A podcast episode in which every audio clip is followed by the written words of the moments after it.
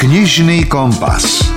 Podcast o čítaní z vydavateľstva a knižnej distribúcie IKAR.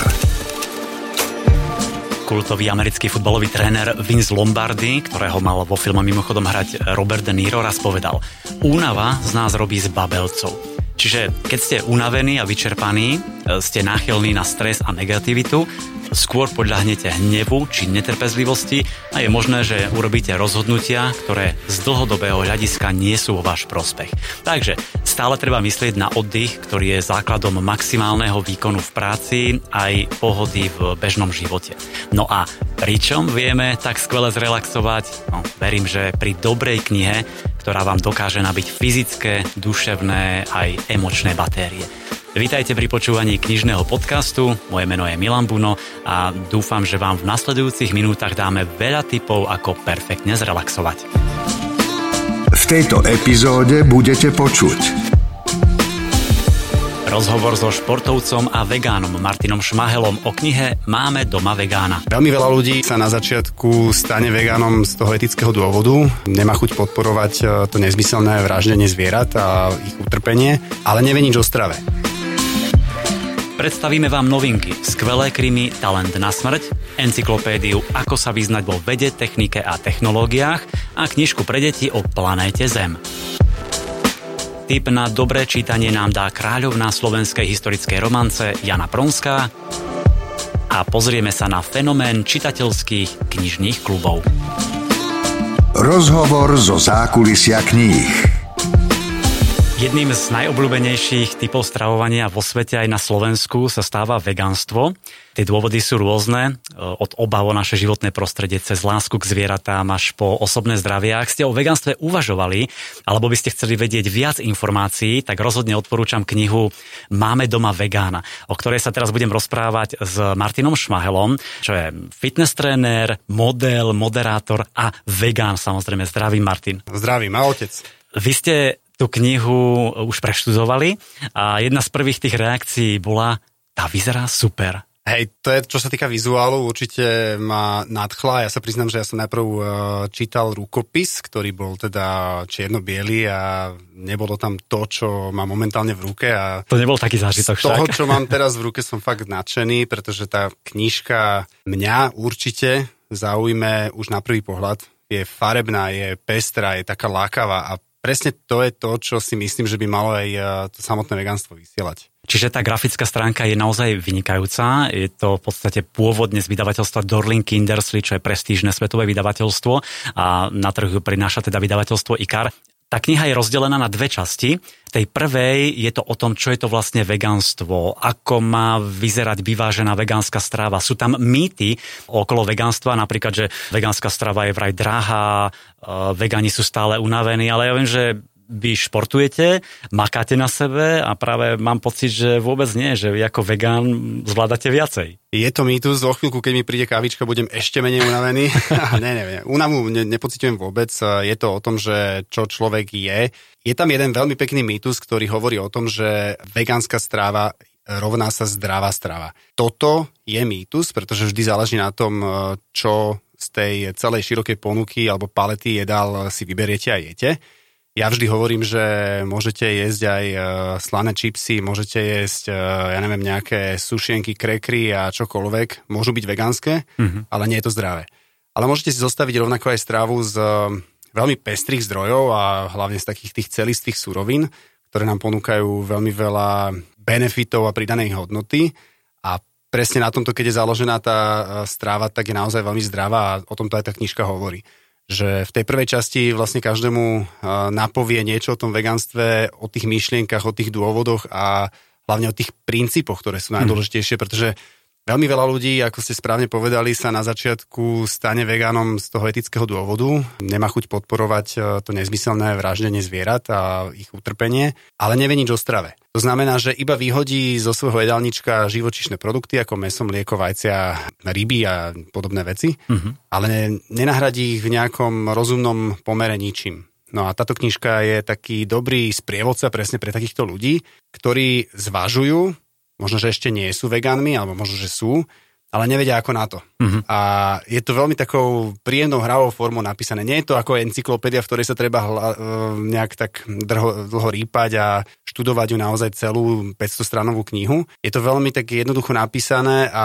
ja si myslím, že to úplne stačí. Áno, a presne sú tam tie praktické typy a rady, čo čím nahradiť tie živočišné produkty, aby vedel ten začínajúci vegán, že ako sa naozaj zdravo stravovať. E, my týmto rozhovorom samozrejme nechceme presviečať, aby ste sa stali vegánom, tom. E, snažíme sa predstaviť novú knihu Máme doma vegána, ktorá musím priznať veľmi zaujala aj mňa, hoci nie som ani vegetarián, e, i keď ten posledný rok výraznejšie obmedzujem meso, ale nie som ani vegetarián, ani vegán, ale veľmi ma zaujala, či už tie informácie, tie náhrady, tie skryté ingrediencie a tak ďalej a potom samozrejme tie recepty, ktoré vyzerajú skvelo.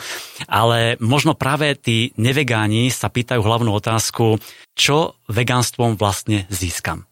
Tak v prvom rade ide o to, že to veganstvo je etická myšlienka. Je to niečo, čím e, dokážeme my veľmi veľa zmeniť.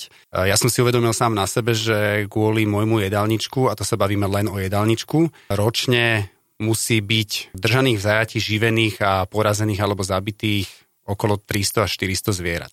Len kvôli jednému môjmu jedálničku. Hmm. Keď si to človek preráta aj e, z ohľadu životného prostredia, čo všetko na to musí byť vynaložené, aké úsilie, aká energia, koľko vody, koľko krmovín a, a v podstate sa tam naratáva bohužiaľ aj tá krutosť, tak ja som sa nad tým jednoducho zamyslel, povedal som si, že ak existuje nejaká cesta, pri ktorej sa to dá zvládať bez toho, tak to vyskúšam.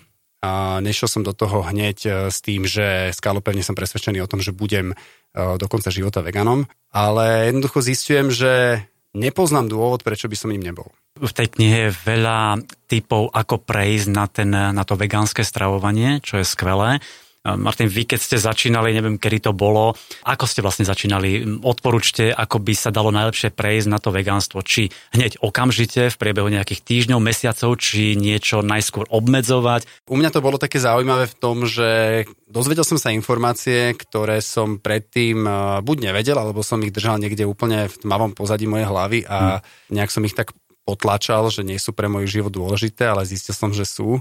A v tom momente sa to celé vo mne nejak tak uh, zmenilo, že už som si nevedel predstaviť, že by som išiel na nejakej inej strave. Takže síce by bolo veľmi fajn začať postupne a sú tam práve v tej knižke veľmi dobré rady, ako na to, uh-huh. akým spôsobom uh, zaraďovať postupne buď vegánske suroviny alebo celé vegánske jedla do jedálnička alebo vegánske dni, týždňa a podobne. Ale ja som išiel na to tak trochu rýchlejšie a na druhej strane pre mňa dobré v tom, že zistil som, aké to má úskalia, čo sa tým dá uh, na chvíľu pokaziť, pretože musíme si uvedomiť, že Vegánska strava je v podstate bez živočišných zdrojov a to znamená, že aj je oveľa menej energeticky výdatná. Vy musíte oveľa viac jesť na to, aby ste mali pokrytý aj energetický príjem, aj, ja neviem, cukry, tuky, bielkoviny. A ja som v podstate chvíľku tak tápal, že či jem dosť, či nejem do, mm-hmm. príliš málo, či nemám príliš veľké množstva vlákniny napríklad, lebo sa to z ničoho nič e, zmenilo z tej mojej živočišnej stravy, ale určite odporúčam postupný prechod, alebo e, sa trochu viac o tú tému zaujímať aj z pohľadu e, tvorby jedálnička. No keď už hovorím o tom jedálničku, tak tá druhá časť knihy Máme doma vegána tvorí ju vyše 100 receptov a sú tam hlavné jedlá, polievky, niečo malé podzub, sú tam desiaté, šaláty a samozrejme dezerty, ktoré som si aj ja pozerala, vyzerajú naozaj skvele. A jeden z tých mýtov e, vegánstva je, že jedlá sa pripravujú zložito, že treba k tomu rôzne všelijaké mm, prísady a suroviny a tiež, že vegánske jedlo je nudné, lebo furt len čo, kapusta a nejaké šaláty a, a, a podobne. Na toto musím povedať, e, je to jedno z mojich najväčších prekvapení práve o tej vegánskej strave alebo rastlinnej strave, že tiež som mal ten pocit, že je to o šalatoch, ale nie je to pravda. E, šalaty žiaľ jedia vegani častokrát vtedy, keď e, idú viesť niekam, kde nie je vegánska možnosť mm-hmm. a preto sa z toho stal taký nejaký e, zvyk, že nič iné nejedia. Musím povedať, že dnes už je tých možností o mnoho viac, že to celé tá gastronomia už postupila a naozaj by som povedal, že v každej druhej reštaurácii sa dokážem kvalitne nájsť vegánsky. A ja mám takú skúsenosť, že Ja som začal pri prechode na rastlinné stravovanie sledovať okrem cukrov, tukov a bielkovín aj e, mikroživiny, ktorým som sa predtým nevenoval. Uh-huh. A považoval som ich za automatiku, že jednoducho mám ich v strave dosť. Nemal som ich. Tieto živiny, tie mikroživiny e, sú obsiahnuté vo farbách. Čiže e, keď človek dokáže svoj tanier naplniť viacerými farbami, ako je hnedá, žltá, zelená, červená, oranžová, niekedy aj modrá, uh-huh. tak tým sa ten tanier absolútne obohatí farbami, chuťami, pestrosťou, láka vás to a tam sa úplne stráca ten mýtus, tá dogma, že vegánska strava je nudná alebo nie je pestrá. A v tejto knihe som e, zbadal ešte oveľa viac možností, ešte sa môžem niekam posúvať a už tie obrázky ma jednoducho tak lákajú, že nepôjde to bez toho, aby som prišiel domov a znova si z toho niečo neuvaril. No dobre, tak keď už tu robíme takéto chuťky, tak povedzte vaše obľúbené vegánske jedlo a tiež pridajte aj nejaký dezert. V tej knihe sa to uvádza, že jedna z takých uh, najprirodzenejších náhrad rastlinných za meso je napríklad tempeh. Tempeh. Uh-huh. A to je vlastne fermentovaná soja, alebo tak uh, zrejúca soja, ktorá možno to znie horšie, ako to chutí, pretože je to naozaj výborné a dá sa to pripraviť na rôzne spôsoby. A ja to presne marinujem, grillujem, alebo si to nejako opekám s rôznymi omačkami a ja neviem, či už tomu dávam rýžu, zemiaky, alebo, alebo čokoľvek, alebo nejaký šalát tak ma to nasíti, má to v sebe množstvo, množstvo bielkový, naozaj je to nabité a je to jedna z takých mojich najobľúbenejších surovín. Pretože to som chcel povedať, že veľa ľudí hovorí, že príprava vegánskych jedál zdlháva a mm. že to ich od toho odrádza. No meso som pripravoval oveľa dlhšie. Musím mm-hmm. sa priznať, že to, aby bolo chutné, aby sa dalo skonzumovať, aby bolo dobre marinované, na, nejakým spôsobom nasýtené tými šťavami a ešte aby bolo aj dobre prepečené, je to obrovský časový rozdiel oproti tomu, ako si na 3 minúty opražím na panvičke tempeh. Tempeh. Takže tempeh ako hlavné jedlo s nejakou prílohou na nejaký spôsob a nejaký dezert. Dezerty. Ja mám napríklad každé ráno sladké raňajky a pre mňa je aj pre mňa s e, mojou ženou je taký rituál, že máme taký nápoj. Robíme si vlastne úplne jednoduché smuty ale do ktorého dáme snať všetko ovoci, ktoré máme doma, orechy a ja tam dokonca dám celé tofu, a dochucujem si to tiež nejakými citronovými šťavami, škoricou, niekedy kajenské korenie a takéto veci. Je to nápoj, je to veľmi príjemný štart do dňa, ale musím povedať, že zasytí nás na nejaké 4 hodiny, obidvoch. Takže nie je to niečo takého, že ste hodinu potom hladní. No, ste mi narobili chuťky, ale skúsim to smuty, lebo myslím, že aj v tej knihe sú nejaké e, recepty na, na smuty. Ale čo ma ešte zaujalo v tej knihe, to sú rôzne skryté ingrediencie, ktoré nie sú vegánske, ale to celé jedlo, ten nejaký pokrm, alebo teda potravina sa tvári ako vegánska. Je to teda naozaj taký problém, lebo som sa dočítal, že napríklad často prísadou je keratín, ktorý vlastne pochádza z kože, kosti alebo spojivového tkaniva zvierat, alebo je tam pepsín, ktorý pochádza zo žalúdka prasaďa. Vy si to tiež musíte všímať, pozeráte, sledujete to, dávate si na toto pozor? Existuje uh, taký, taký label, alebo taká značka vegan na uh, produktoch, ktoré ak tento certifikát majú, tak uh, si to vlastne človek nemusí ani čítať. Mm-hmm Sem tam pre kontrolu to spravím, ale ja už nakupujem od značiek, o, o ktorých viem, že v tomto majú jasno, lebo už dnes je, povedzme si úprimne populárne dávať niekam ten, e, to, tú značku vegan práve kvôli tomu, aby bolo, aby bolo to jedlo alebo ten produkt populárnejší, ale sem tam si to kontrolujem a pýtali ste sa, že či je to až taký veľký problém. Uh, áno je, hm. pretože nenaplní sa tá vaša myšlienka zníženia tej krutosti tým jedlom, pokiaľ stále kupujete produkty, na ktoré sú vyžadované tie súroviny. Áno, už dnes vnímam ako problém, keď sa do všetkých možných e, výrobkov pridáva napríklad sušené mlieko, ktoré tam vôbec nemusí byť. A to sušené mlieko, žiaľ, skrýva sa za ním obrovská krutosť. A ja som si teda povedal, že keď to ide bez toho a je množstvo výrobcov, ktorí to vedia robiť bez toho, tak prečo nie? Napríklad aj o týchto veciach sa dozviete v novej knihe Máme doma vegána, ktorá, myslím, naozaj zaujímavo a zainteresovane vysvetľuje prínosy vegánstva, tie benefity, ako naň prejsť a samozrejme je tam vyše stovka receptov, ktoré už na pohľad vyzerajú skvele. Aj o tejto knihe som sa zhováral so športovcom, fitness trénerom, moderátorom a vegánom Martinom Šmahelom. Ďakujem za rozhovor. Ja ďakujem a dobrú chuť. Počúvate podcast Knižný kompas. Knižný kompas. Neviem, či ste čítali rukopis z Akry od Paula Koeľa, ale zaujala ma tam okrem iného táto myšlienka. Život je prikrátky, aby sme skrývali v srdci dôležité slova. tak ich nezabudnite povedať svojim najbližším priateľom, rodine, tým, na ktorých vám naozaj záleží. A to dnes, alebo aj hneď teraz. Takéto krásne citáty nájdete aj v novom diári Paula Coela na rok 2021 s názvom Stretnutia. No a pridám aj ďalšie typy na knižné novinky. IKAR. Čítanie pre celú rodinu. Ak máte radi naozaj dobré detektívky, možno ste čítali sériu s vyšetrovateľkou Helen Graceovou. E, to sú tie knihy s takými hravými názvami ako Jeden musí z kola von, Na koho to slovo padne, Keď čert nespí, či Ľúbi ma, neľúbi ma. E, v tejto sérii vyšlo už 8 kníh, Tou poslednou bolo Kto sa bojí, nech nejde do lesa a anglický autor MJ Arlich prichádza s novinkou mimo tejto série, ktorá má názov Talent na smrť. V príbehu spoznáme forenzného psychológa Adama Brenta, ktorý už zažil všeličo vo svojej praxi, ale jedného dňa stretne Cassie, Cassandru, tínedžerku s pochybnou povesťou, ktorá tvrdí, že má nezvyčajný talent. Stačí, keď sa pozrie človeku do očí a vie, kedy a ako zomrie. Adam samozrejme dievčaťu neverí, ale stále mu to vrta v hlave.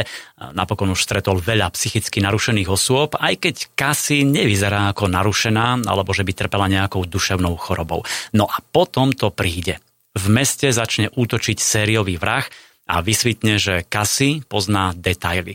Adamovi intuícia našepkáva, aby si dával na dievča pozor, aby bol ostražitý a teraz ešte ani netuší, k čomu sa schyľuje. Tak e, nebudem viac prezrádzať. Verte, že je to ten starý, dobrý Arlič, ktorý píše napínavé príbehy, napínavé thrillery. Napokon dlhé roky pracoval na tvorbe obľúbených seriálov a skúsenosti z filmovej branže vie perfektne využiť aj pri písaní. Ponúkam vám malú ochutnávku, úryvok z knihy prečíta herec Vlado Kobielsky a ocitneme sa vo chvíli, keď priviezli kasy na policajnú stanicu a tam sa prvý raz stretne s Adamom. Matthew Arlič Talent na smrť. Viem, že sa bojíš, asi zmetená, pokračoval Adam upokojujúco. To vôbec nie je problém. Nikto nemá rád, keď ho odvedú v policajnom aute a zavrú. Chcem sa iba ubezpečiť, že si v poriadku, aby sa to celé doriešilo a mohla si ísť domov. Pomôžeš mi? Po dlhom mlčaní dievčina sotva badateľne prikývla. Takže si bola na North Michigan Avenue. Šla si domov? Na metro? Domov. A čo sa udialo potom? Ďalšia dlhá odmlka. Adam začul v diálke kroky, no usiloval sa nevšímať si ich a sústrediť sa na kasy. Vrazila som do chlapíka. Telesne si do ňoho vrazila? Mhm. Poznala si ho? Nie. A ďalej? Dievčina váhala s odpovedou. Kroky boli hlasnejšie. Adam naliehal. Kasy. Pomohol mi vstať. Potom odišiel. Rozprávala si sa s ním? Najprv nie. Takže neskôr? Prikývla. Prečo si za ním šla? Ďalšia odmlka. Ako by sa dievčina rozhodovala. Na to vyhlásila. Chcela som sa s ním rozprávať. Očividne urobila oveľa viac, keďže ju museli od protestujúcej obete odtiahnuť. Prečo?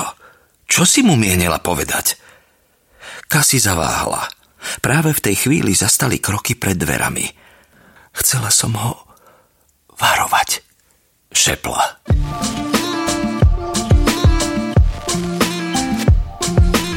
Ďalšia fantastická encyklopédia, vďaka ktorej pochopíte, ako funguje veda a technológie. Volá sa jednoducho, ako sa vyznať vo vede, technike a technológiách. Má vyše 300 strán a je plnofarebná. Knihu preložila Martina Cabadová a tak som ju poprosil, aby nám ju trošku predstavila. Encyklopédia Ako sa vyznať vo vede, technike a technológiách je určená všetkým zvedavým žiakom základných škôl, ktorých zaujíma okolitý svet.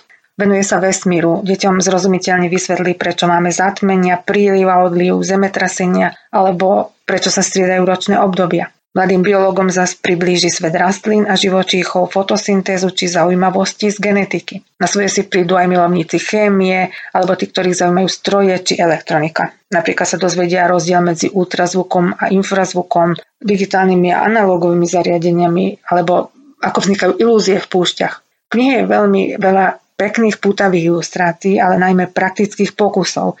Vďaka týmto pokusom si deti tie vedomosti hneď môžu vyskúšať v praxi a ešte sa môžu naučiť aj niečo navyše. Môžu si napríklad vytvoriť včelý hotel alebo zostrojiť robotickú ruku. Jednoznačne odporúčam všetkým deťom, ktoré zaujíma okolitý svet. Stonožka. Knižná kamoška pre všetky deti.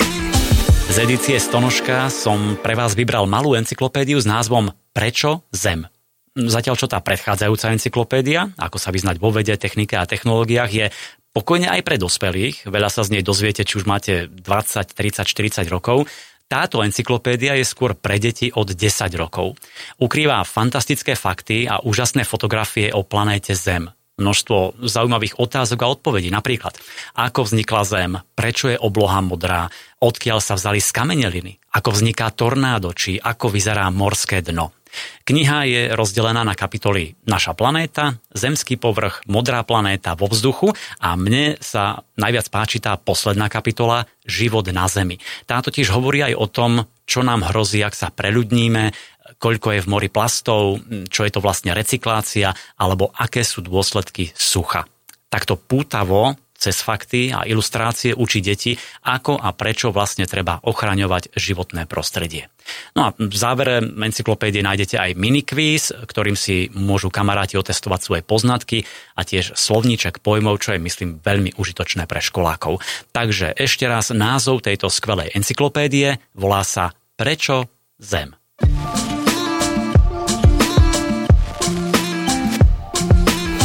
Viete, ktoré knihy z vydavateľstva IKAR sa predávali v júni najviac? A to v dvoch najväčších knikupeckých sieťach Martinus a Pantarej. Absolutnou jednotkou bol Denník odvážneho bojka 14. diel s podtitulom Na spadnutie. Dvojkou bola Vicky Landová a jej sexy príbeh Nemali by sme. V prvej peťke skončil ešte John Grisham s právnickým thrillerom Strážni anieli a na piatom mieste je Jana Pronská, kráľovná slovenských historických romancí s jej príbehom viazaný prísahou.